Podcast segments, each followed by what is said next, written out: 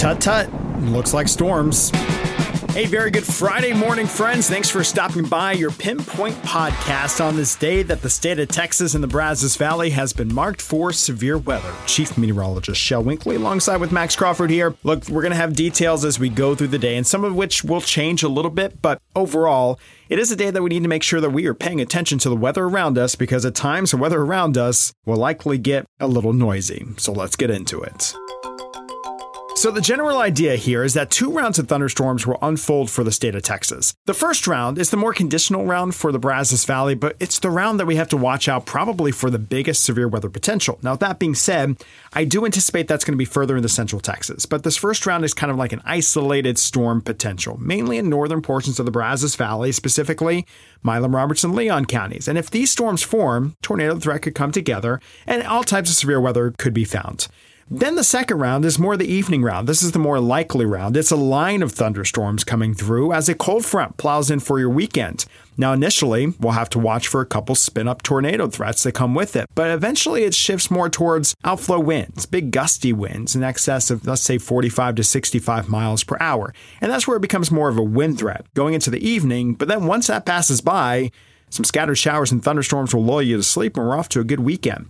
That all being said, our friends in Norman at the Storm Prediction Center have been keeping tabs on this, have been updating it for the entire state of Texas. So, from the latest from them on this Friday morning, Max, take it away.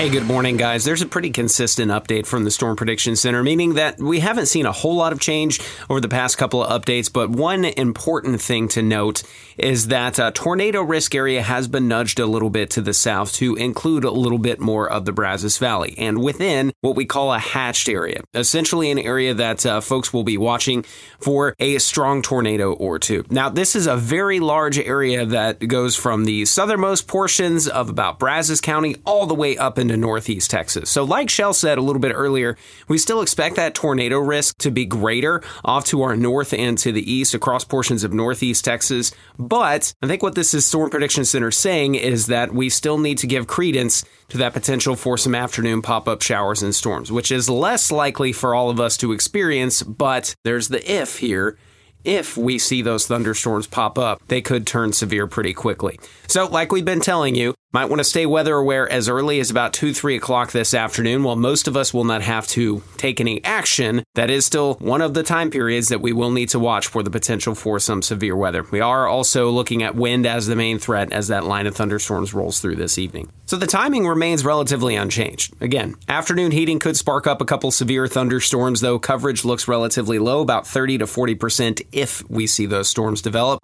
Then we go into our evening plans. This is post about 5 or 6 o'clock, where we expect the more widespread thunderstorms to roll through west to east across the area, and it still looks like things will likely clear out by or before midnight across just about the entire area. And of course, that is paving the way for what should be a nice weekend.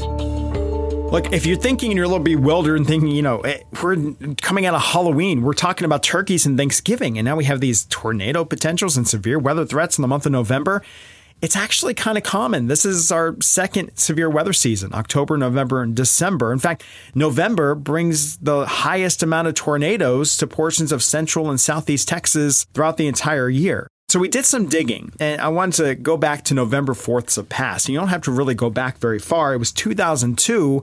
Granted, it wasn't tornadic thunderstorms, but between the 4th and the 5th, we had heavy rain, four, five, six inches reported across the Brazos Valley and portions of Trinity and Houston, Grimes, Madison counties, even portions of Brazos County. In fact, Walker County, Huntsville, picked up over six and a half inches of rain in that 24 hour time. Yeah, that's right. Well, it may feel kind of weird stepping out to temperatures in the low to mid 70s ahead of this cold front. It's kind of how we get the uh, colder air and the storms ahead of it. We've got all the moisture loading up, then it gets pushed right back out to sea. And then sometimes we wash, rinse, and repeat that depending on the weather pattern. The good news is it looks like things will stay relatively quiet as we get near election day and maybe into next week. But again, this really not too atypical of a pattern for us across the Brazos Valley. And as we go through the uh, rest of the weekend, things look great. We get to enjoy the nice parts of fall. Temperatures get down into the mid 50s both Saturday and Sunday morning. Should get highs in the uh, 70s for Saturday, a little bit closer to 80 degrees by Sunday. So no weather worries once we get that line of storms to clear through tonight. All right, so as you go through your day, obviously the weather will be unfolding, it'll be changing, and the best way that we can get you information, it's the KBTX Pinpoint Weather app. We don't just tell you this because we want it on your phone. We tell you it because it is literally our best tool to get you the information as fast as we can.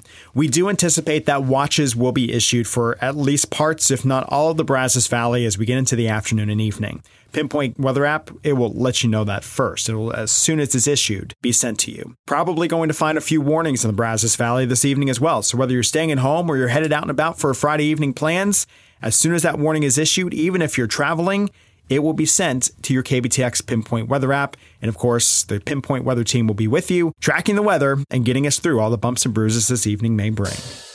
All right, gang, that's all we've got for this edition of your Friday Pinpoint Forecast. Again, keep those plans, but be flexible. Have a way to get indoors quickly, just in case as we go into this afternoon and evening. And we'll, of course, be with you every step of the way. Have a fantastic weekend, and we will see you next week.